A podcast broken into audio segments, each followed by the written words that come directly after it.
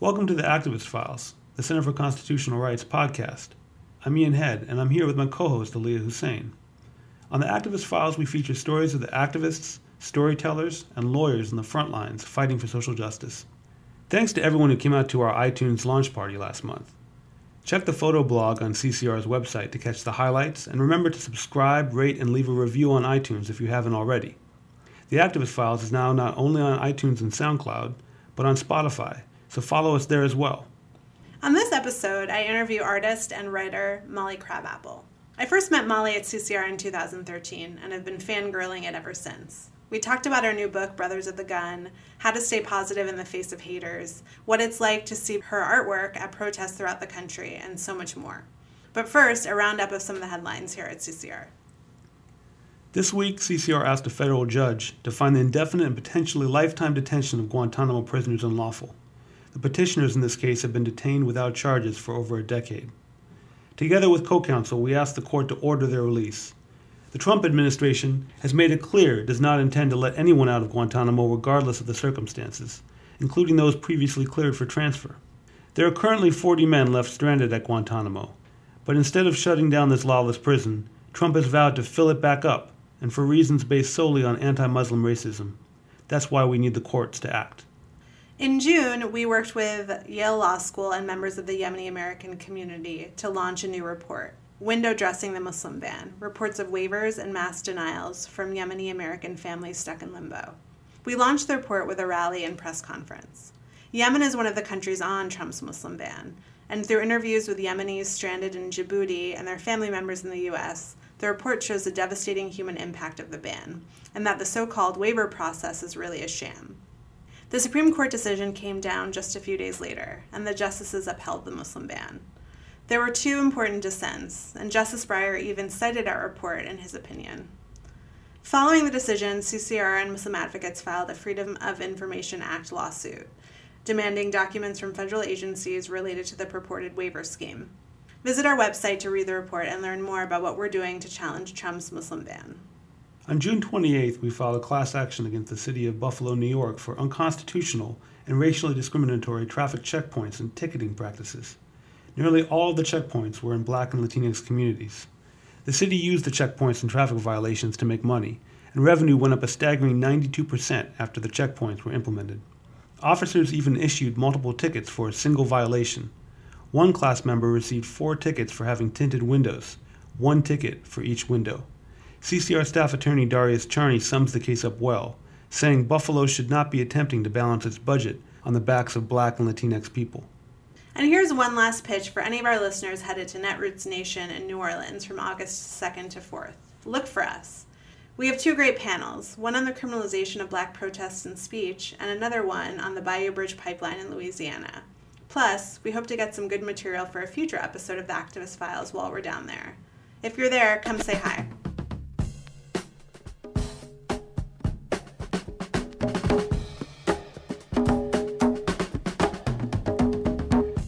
Hi, I'm Aliya Hussain, and I'm here with Molly Crabapple. Molly, welcome back to CCR's office. Oh man, I'm so happy to be here. So, Molly, you're a writer, artist, reporter, and I've even heard the title guerrilla activist. Is there any one label you feel best describes you right now? I don't know. I just I make pictures and I make words, and that's kind of it, I suppose. I um, I've never been so good at staying in boxes. It's probably a strength and a weakness on my part. You've recently come out with your second book, Brothers of the Gun, a memoir of the Syrian War, in collaboration with Syrian war journalist Marwan Hisham. I've started reading the book. I'm only about 30 pages in, but it's great so far. Um, can you tell our listeners more about the book and the process of writing it with Marwan? Oh man, so uh, Brothers of the Gun is probably the hardest and most precious project I've ever been involved in. I got to know Marwan in 2013 when I had just started covering Syria on Twitter. And there was this small community of people. Some were like Syrians uh, who were inside the country, some were uh, analysts and journalists outside of it. And we'd all talk about Syria, and Marwan was one of them. And at first, I got to know him as a source because he was inside Raqqa and he would give me uh, information about the ISIS occupation. But after a while, and while I was studying Arabic especially, I got to be pretty close friends with him. And one day I asked him, I said, Marwan, do you have any photos on your phone? Just sort of photos we'd all have. And he's like, uh, I don't, but uh, I could take you some. And I was like, Marwan, that's very, very dangerous. Isn't that to take some photos under ISIS? You know, you could get killed. And he's like, no, no, no, I, I know how to do it. And of course, then he risked his neck to take the most, I mean, badass journalistic photos ever that were in direct defiance of all of uh, the ISIS propaganda of the time. And he gave these to me, and I drew from them. When we published this collaboration on Vanity Fair, which was uh, my drawings and captions that he wrote, it was probably one of the most successful pieces I had done. And it came out just days after uh, the US began uh, bombing Raqqa. Marwan actually broke the news of America's bombing of Raqqa on Twitter. And after that, we decided to repeat the collaboration in ISIS occupied Mosul and in rebel held East Aleppo. Were doing these, we wanted to create work that defied all of the cliches about what Syria was, about what the war was, about what Marwan's country was, and the sort of people that were in it. We wanted to show uh, Marwan's city and Marwan's neighbors, people, as he knew them. And after that, after we released the third of these, we came up with this idea to do something bigger. We wanted to do something that was more than just one of these articles on the internet that would scroll past and disappear. We wanted to do a book. Brothers of the Gun is Marwan's uh, memoir that I co wrote with him. Uh, we co wrote it as equals. It's about uh, Syria, it's about the revolution, the war, the ISIS occupation, uh, the start of the American bombing campaign that would eventually destroy 90% of Raqqa and that would kill thousands of civilians. But it's also um, Marwan's meditation on violence and exile and home and what these things mean. Marwan is someone with an insane literary background. He's an, an English literature graduate from one of the best universities in his country. He's read all of those modernistic classics that I can't get through. Uh, he translated Waiting for Godot into Arabic for fun. And he took the parts that I wrote and he was like, no, no, no, with the simplistic timeline. No, no, no, with the Syria 101 stuff. No, we're going to make literature. And I uh, took the parts that he wrote and I said, Marwan, Americans don't know anything about the Middle East. You have to make this clearer for them or else they won't get stuff. And through this collaboration of writing and rewriting and rewriting each other, we um, made a text that is almost like both of our child, you know? And with the art, it was something equal to that. I mean, I did 82 illustrations, which is the amount of work that Goya did for the disasters of war. And each of these illustrations, Marwan completely art directed them. He compared it to me downloading his memories. I would uh, interview him, he would pose, I would sketch him, I would sketch uh, from his memories, he would edit my sketches, he would sketch, we'd talk and we'd talk and we'd talk. And through this process, we created a book where I don't think that there's a single sentence nor a single line I drew in ink that isn't both of ours so I attended a book talk that you did at the Brooklyn Library, um, I think right around the time of the book launch. And there's a beautiful exhibit up. I think it's still up at the Brooklyn Library, which is some of your illustrations and uh, words from the book. Can you talk about what it was like to sort of see that work alive in a place like the Brooklyn Library? One of the coolest things was that the Brooklyn Library, they covered the side of their balcony with a massive reproduction. It was like 40 feet, I think, of some of these pictures that I did. I would do these drawings in the book that I mean, so they were like these hyper detailed crowd scenes, and to do stuff like this, I would um, I'd look at citizen video that was online. That's all like blurry. It's someone running. You can barely see what's going on in it. And I would make like a hundred freeze frames from it, and then I would print all those out. I'd lay it out. I'd make a panorama, and then I would sketch like these big crowd scenes. And the originals are like, what are they? Maybe 30 inches wide but to see them blown up like that 40 feet oh my god.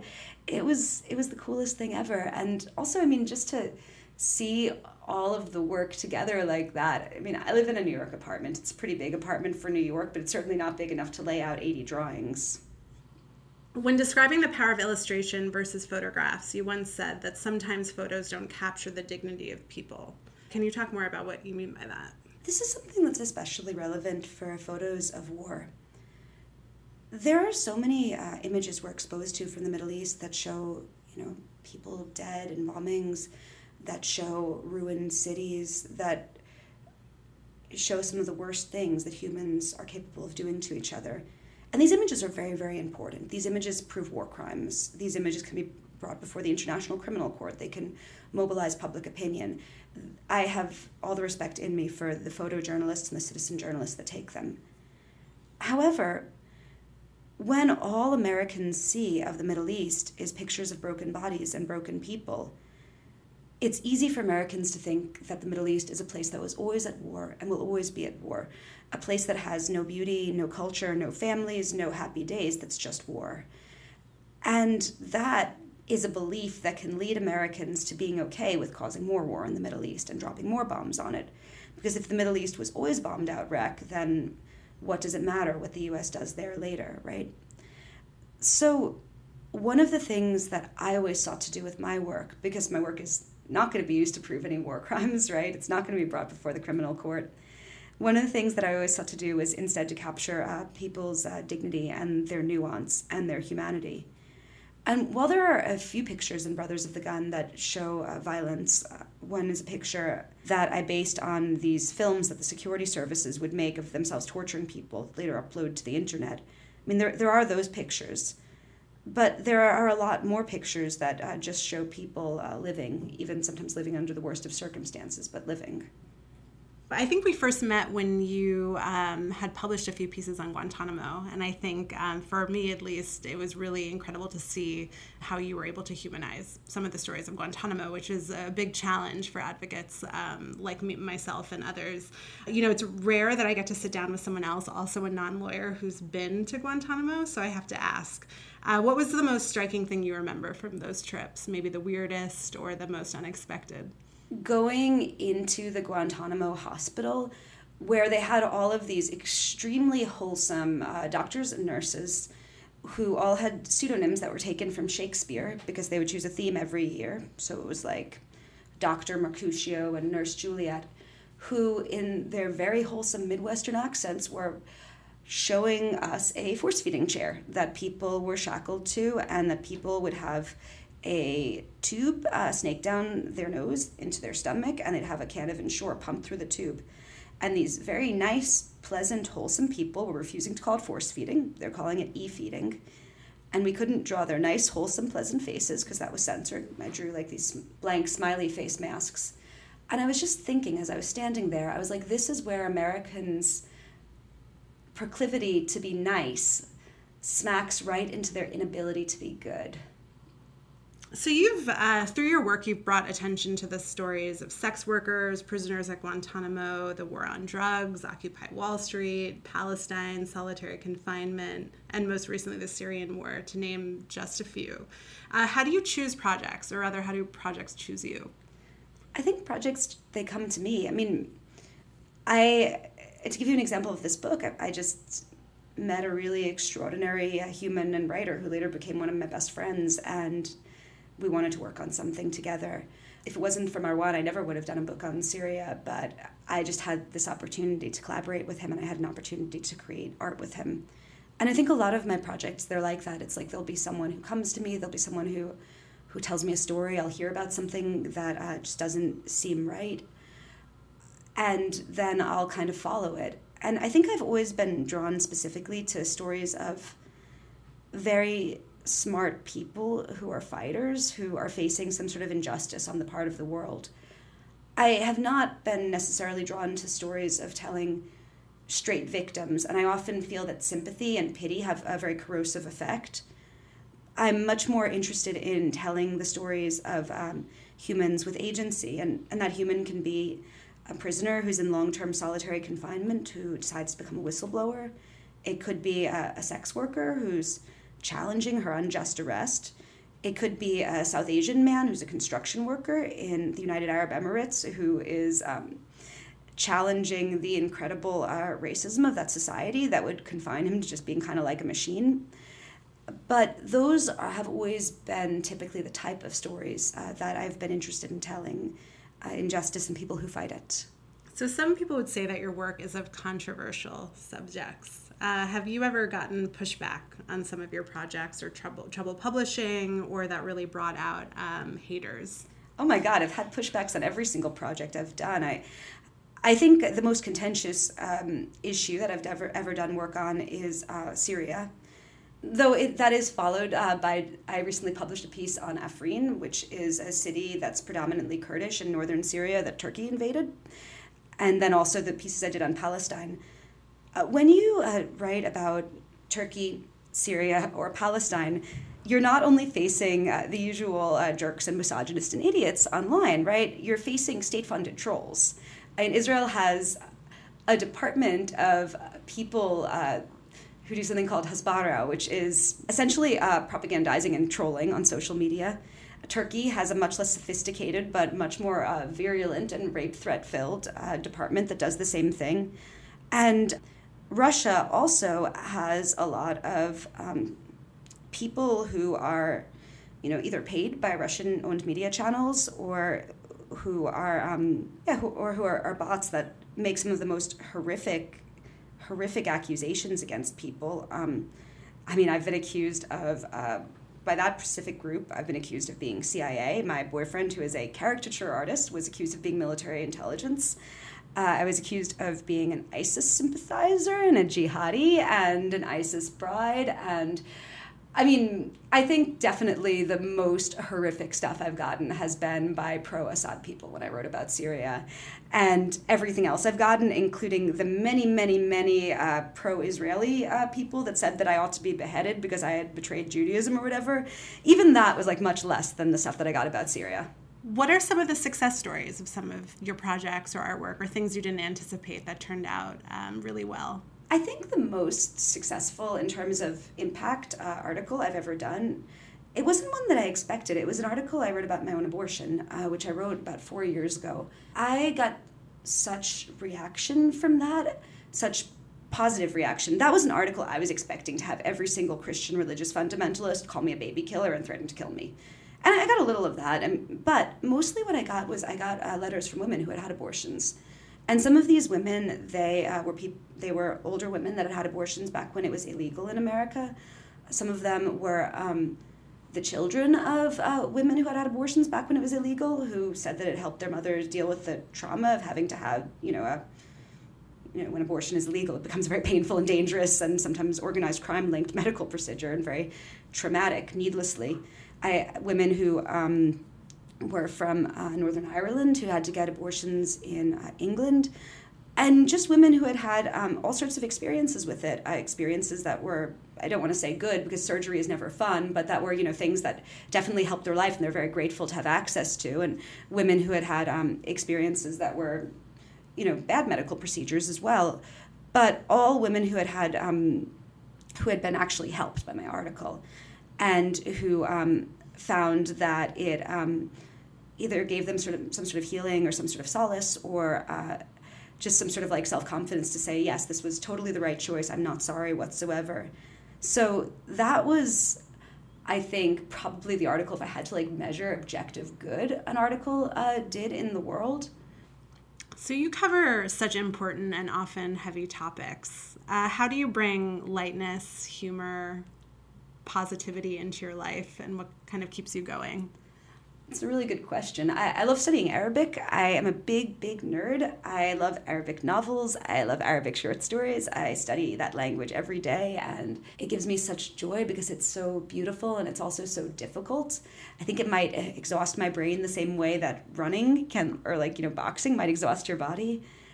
I have tons of beautiful friends. I like to travel. I like Istanbul and all the street cats. Whenever I'm there, I spoil all of those cats. They're so cute.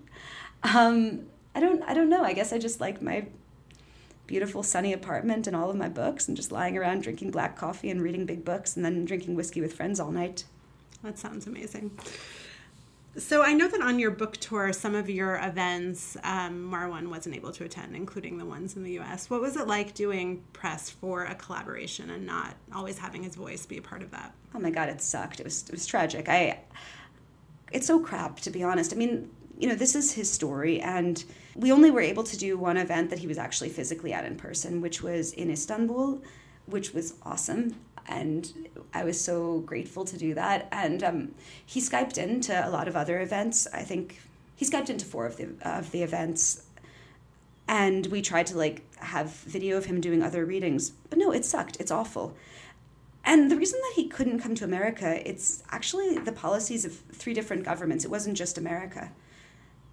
The Syrian regime doesn't give passports to people it doesn't like, and especially there's many, many, many young men, uh, Marwan in, included in this, who uh, refused to do their military service because they didn't want to kill people.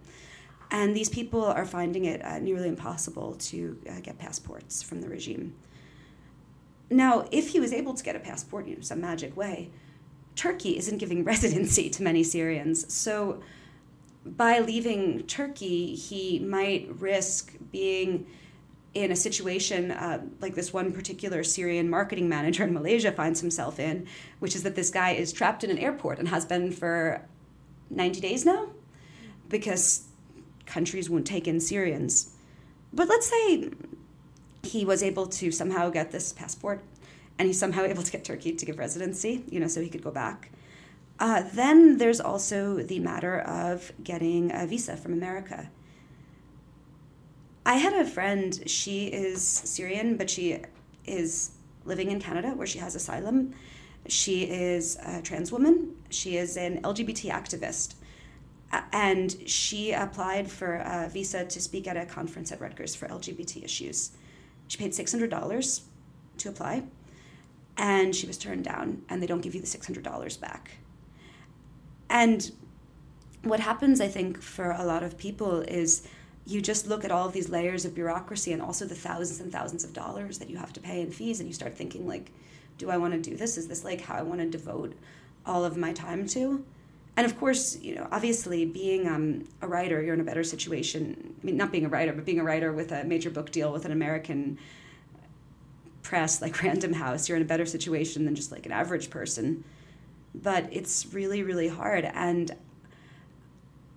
I've always been an anti borders person, but uh, doing this collaboration in particular, it gave me a very personal view of the cruelty and absurdity and idiocy of borders.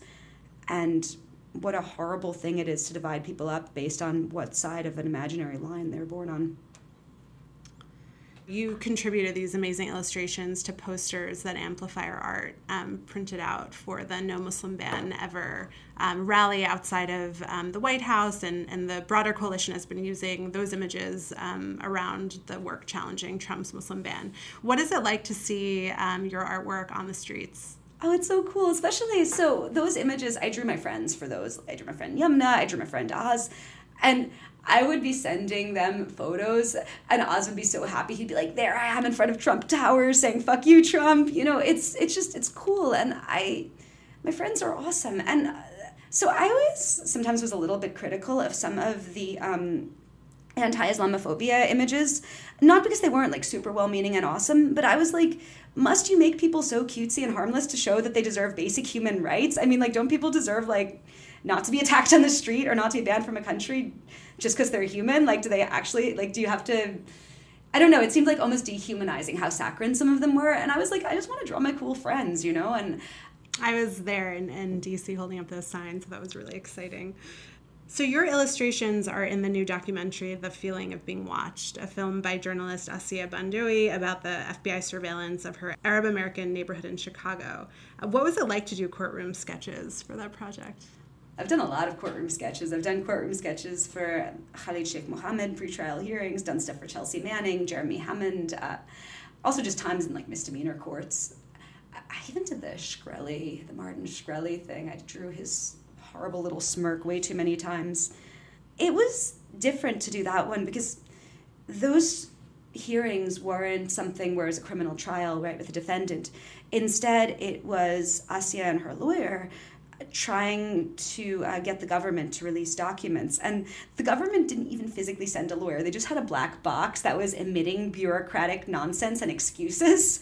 But what was really cool about that was that Assia, her whole community came out and supported. And so I not only was drawing this very sterile machine that represented the state surveillance, but I was also drawing all of these beautiful uh, women uh, from her neighborhood who were coming and you know, who were supporting this film and who were supporting her project. So, on one hand, there's like a lot of love there, and on the other hand, there is a government machine making excuses.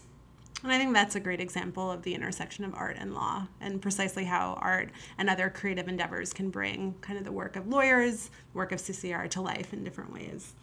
So I just want to take a moment to kind of uplift some of the video collaborations you've done, um, and which some of our listeners might be familiar with. Um, so you worked with Jay Z and Dream Hampton on a video capturing the war on drugs, um, a film narrated by Bryan Stevenson connecting the legacy of slavery to mass incarceration, trans history narrated by Laverne Cox. Um, it's pretty incredible that they're able to capture so much information in such a short amount of time. So, what does the process look like for those kind of animated films? All of those films are collaborations that I do with two of my best friends, uh, Kim Boekbinder, who's a very talented musician and who's also the writer on many of those uh, projects and uh, the producer, and Jim Batt, who is her partner, who's director. Those films, we have a method. Our it is we have it down like a military operation. I think we've done like we're going on our twentieth now. First, we storyboard out every single scene, and the storyboards have to be so perfect because you can't change anything. Then we have a rig that's set up over my drafting table that has you know, video camera shooting down. And then over the course of several nights, uh, each shoot is around 10 hours maybe. So over the course of about 20 or 30 hours of shooting, I, from start to finish, draw everything in the storyboard and a very specific order. I'd have to draw like leaning really far back. I could barely see the canvas sometimes because I don't want the top of my head in it. And I can't mess up because if I mess up, we have to start the whole thing over again, and you don't want to lose 30 hours of work. Then, from this footage, Jim and Kim meticulously, meticulously edit it so that it perfectly syncs up to uh, the words of whoever the narrator is, uh, Laverne Cox, for instance, reading the script that Kim works on. And about two months later, we have these videos that explain pretty grim and complicated things, like how the bail industry fucks over poor people, for instance, but that explains it in a way that's very accessible. And something I'm really honored by is a lot of organizers have told me that those videos are uh, good teaching tools. That's great. So, Awesome. is there um, anything else you want to share with the Activist Files listeners? Um, I don't know, buy my book, uh, By Brothers of the Gun. We worked on it for three years. It's like blood, sweat, tears, and literal like life force. Uh, you can buy it at your local independent bookstore.